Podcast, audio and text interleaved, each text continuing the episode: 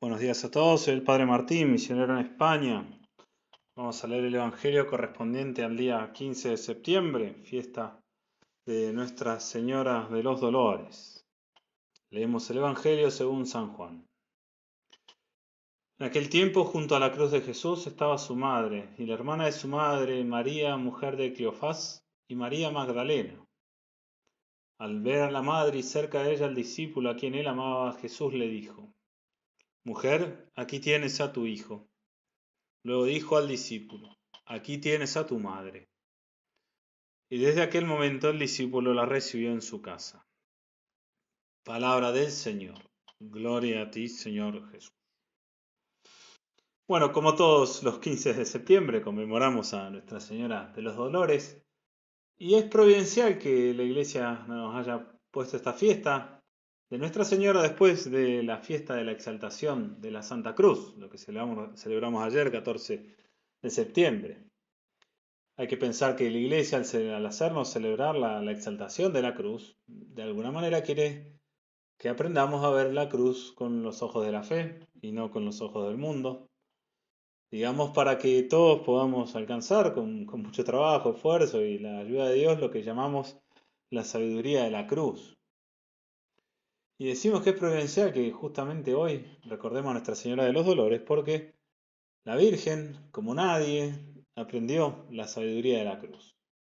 Y conmemorar a Nuestra Señora en, sus sufrimientos refleja esto, digamos, es un retrato perfecto de la sabiduría de la cruz. Y como para entender un poquito mejor esto, viene bien recordar un párrafo de las constituciones de nuestra familia religiosa, que habla justamente de la sabiduría de la cruz.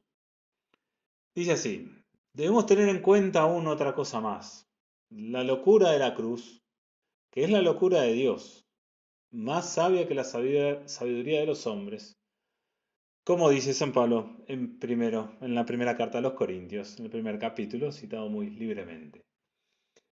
Esta locura, sigue diciendo en las constituciones, consiste en vivir en el más y en el por encima, es decir, donde cesa todo equilibrismo, todo cálculo, todo te doy para que me des.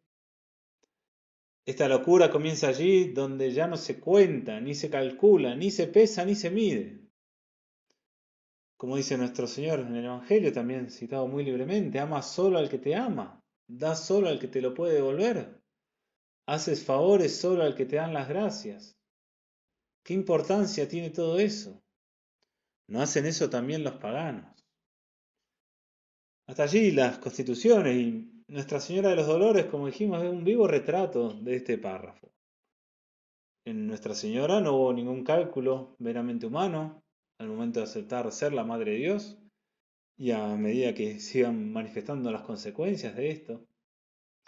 Nunca se puso a medir lo que entregaba a Dios, Nunca se puso a medir a ver qué le daba a Dios a cambio y eso que le dio, se dio a sí mismo.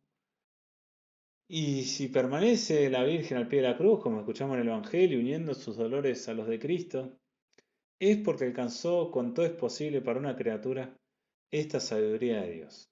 Sabiduría de Dios que, como dice San Pablo, es más sabia que la sabiduría de los hombres.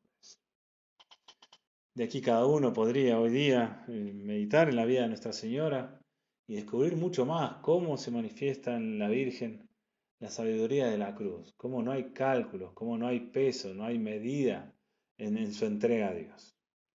Entonces le pedimos a ella, justamente en su día, que interceda por todos nosotros para que alcancemos también la sabiduría de la cruz.